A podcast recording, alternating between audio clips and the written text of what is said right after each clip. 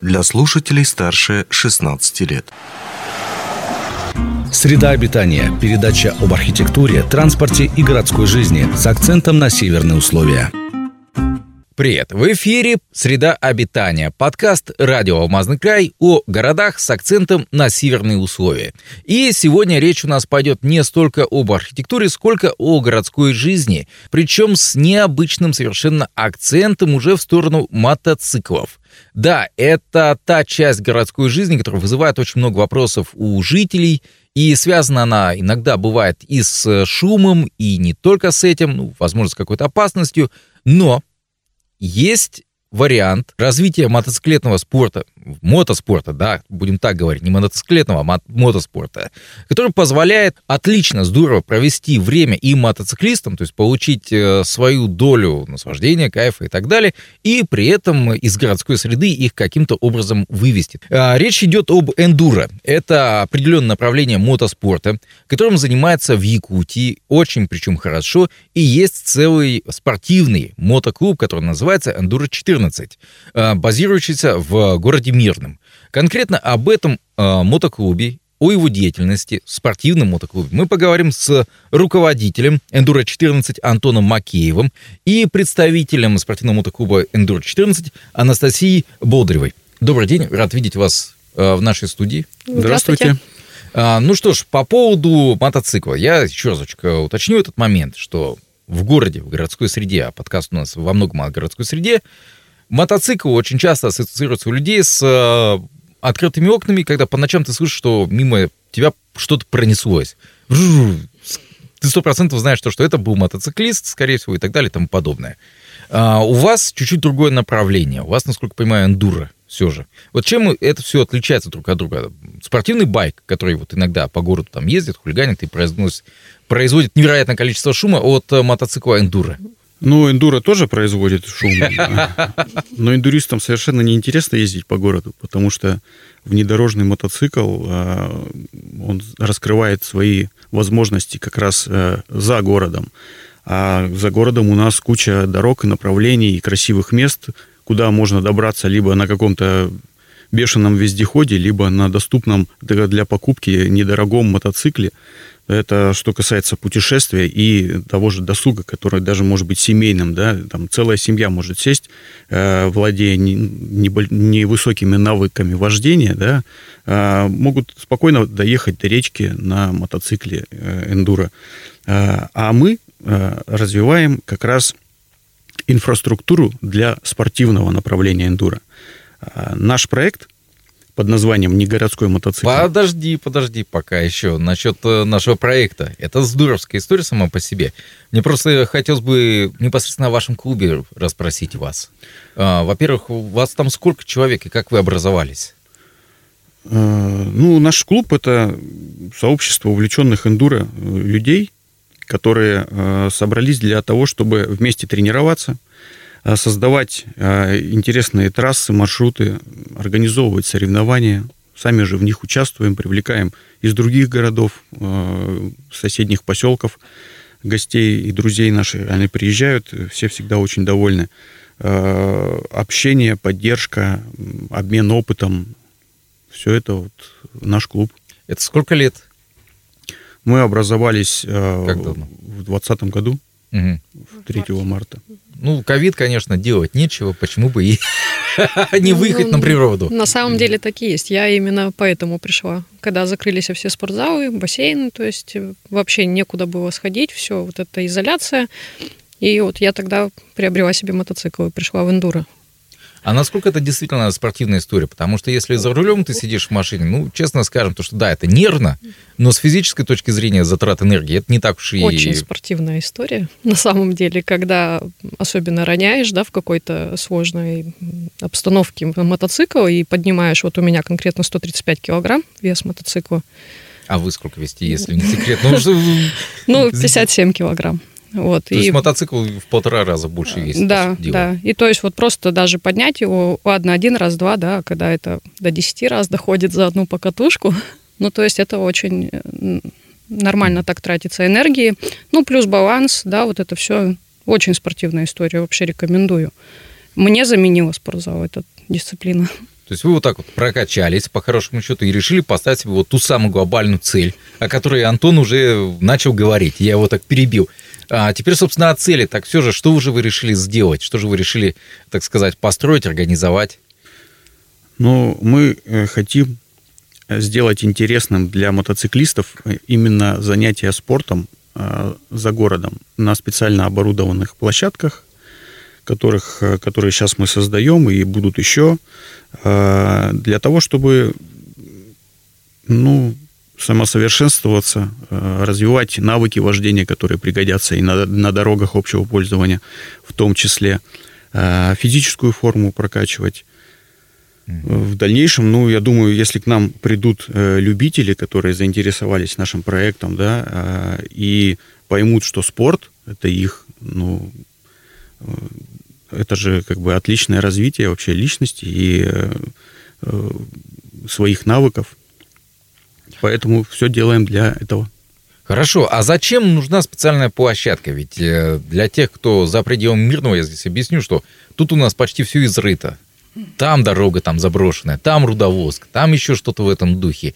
Там холмы какие-то, искусственные. Казалось бы, вот тебе полигон уже готовый для того, чтобы там кататься и делать всякие трюки, не трюки, там почти даунхиллить. Мы столкнулись с тем, что на самом деле в одну и ту же точку, допустим, несколько раз приехать, рельеф меняется. У нас особенно такие грунты вокруг. Я, допустим, выезжала, там тоже есть песочки за фабрикой 3-й. Хорошо тренироваться, но рельеф меняется постоянно. То есть, если сегодня там была горка, то через 2 недели прошли там сильные дожди, допустим, и ее уже нет. То есть, и вообще... А тут смысл в том, чтобы было постоянное место, где будет безопасно, то есть все уже будут знать, что сюда можно приехать, есть специалист, у нас Антон Вадимович даже съездил, отучился специально не так давно в город Иркутск, то есть, чтобы именно проводить именно как специалист, уже подавать информацию, правильно учить. Там же тоже есть нюансы, то есть вы садитесь на мотоцикл, не просто надо правильно в стойку вставать, надо правильно там препятствия проходить, чтобы без лишней физнагрузки там не ломать мотоцикл опять же. То есть для этого. И плюс с 2020 года, постоянно менять трассу соревновательную, это тоже очень много ресурсов тратится, сил. Угу. А тут, получается, должна быть одна, мы можем ее только совершенствовать, а не искать опять место, бегать, там как-то разметки делать и прочее. То есть в этом все смысл. Хорошо, окей. А есть что добавить? Да, есть. Мы же делаем не просто трассу, мы еще делаем полигон, так называемый. Эндуро-полигон – это непременная часть любых серьезных более-менее соревнований по эндуро. Он состоит из искусственных препятствий, похожих на триальные, даже есть такое направление мототриал, но проходится на эндуро-мотоцикле. Это бревна, пирамидки, вкопанные на разном расстоянии бревна, специальные там наборы колес, которые там тоже переезжаешь, покрышки разных размеров, горки, каменные секции, именно специальные участки. Протяженность такого полигона не очень большая, но из-за того, что там насыщены эти препятствия, очень сильно как раз физическое напряжение. Плюс как раз там эти все навыки баланса, работы тормоза со сцеплением прорабатывается. Притом можно не просто ездить, этот полигон по кругу, можно взять конкретное препятствие, на нем сосредоточиться и отрабатывать, пока оно не будет получаться. Потом это все в связке делать, как раз именно для тренировки и отработки. Потом, опять же, спортсмены, которые тренируются именно прорабатывая свою технику, им очень важно отслеживать свой прогресс. А для того, чтобы понимать, как они прогрессируют, и накатывать именно какие-то определенные элементы, трек должен быть один. Он должен быть интересным, правильно сделанным, для того, чтобы, сделав, допустим, на нем круг, отработав потом каждый, допустим, элемент отдельно, и проехав снова, можно было путем программ для хронометража, для статистики спортивной, понять, насколько ты прибавил, где у тебя там просадка, какие там минусы, там нужно проработать еще больше. Поэтому для эффективных тренировок нужна конкретная одна площадка. Их должно быть несколько, они должны быть разнообразные, Вот. Но пока мы вот делаем основную, базовую, а потом уже у нас будут добавляться какие-то еще точки, ну, в будущем. Я очень сильно надеюсь, что разовьем, и будет у нас разнообразный рельеф для того, чтобы приехать в какой-нибудь другой регион, да, и быть готовым к характеру трассы, как бы, в другом регионе, потому что они могут быть совершенно разные. Понятно. В общем, нужен этот полигон для того, чтобы учиться, тренироваться, и потом, может быть, на перспективу тренироваться для дальнейшего участия в региональных соревнованиях. Достойного участия, да. Не просто приехать там и занять предпоследнее место или последнее. Или вообще сойти с дистанции на первом же шашлыке там, да, или пирамидке, грубо говоря, потому что просто нет опыта. Да, ну и просто поддерживать себя в форме. Еще что немаловажно, должен быть удобный подъезд к этому полигону. Потому что на соревнованиях там присутствие пожарной машины, скорой, приезжают зрители. Там, где мы сейчас определили площадку, с этим все в порядке. Очень близко. Где вы определили площадку? Ну, получается, это участок, бывшие хвосты, я не помню, какой уже фабрики, которой нет, между Интеровской трассой и микрорайоном Заречный. Этот серый песчаный язык, он сходит к реке Ирелях. Ну, в общем, там удобно. Ну, а дальше, соответственно, возникает вопрос, как всегда, финансирования. Потому что все вот эти, насколько я понимаю, барьеры, все вот эти трассы, чтобы их обустроить, все равно нужна какая-то финансовая либо поддержка, либо финансовое вливание. Как их искали? Мы договорились с предприятиями города, которых у нас много, и они входят в положение, поддерживают спорт. Где-то они помогают техникой, где-то привозят стройматериалы, да, там, например, бракованный лес, который уже не идет в строительство, да, а вот для нас он как бы отлично подходит. Кто-то там с месторождений, да, вырубая там, допустим, просеки, привозит нам бревна, привозят нам, допустим, покрышки, да, старые, тяжелые, для того, чтобы мы их копали и сделали качественные как бы препятствия. Трубы нам дали для того, чтобы, тоже элемент в основу трамплинов как бы их вложить. Какие-то предприятия помогают техникой, да, спецтехник, манипулятор там, или бобкат, например. Все, договоренность с предприятиями города. И плюс еще мы заручились поддержкой городской администрации. Нам выделили деньги на приобретение прицепа, большого автомобильного прицепа, который мы используем и для строительства, чтобы привезти какие-то материалы, и будем использовать в выездных соревнованиях. Вот у нас сложить туда мотоциклы?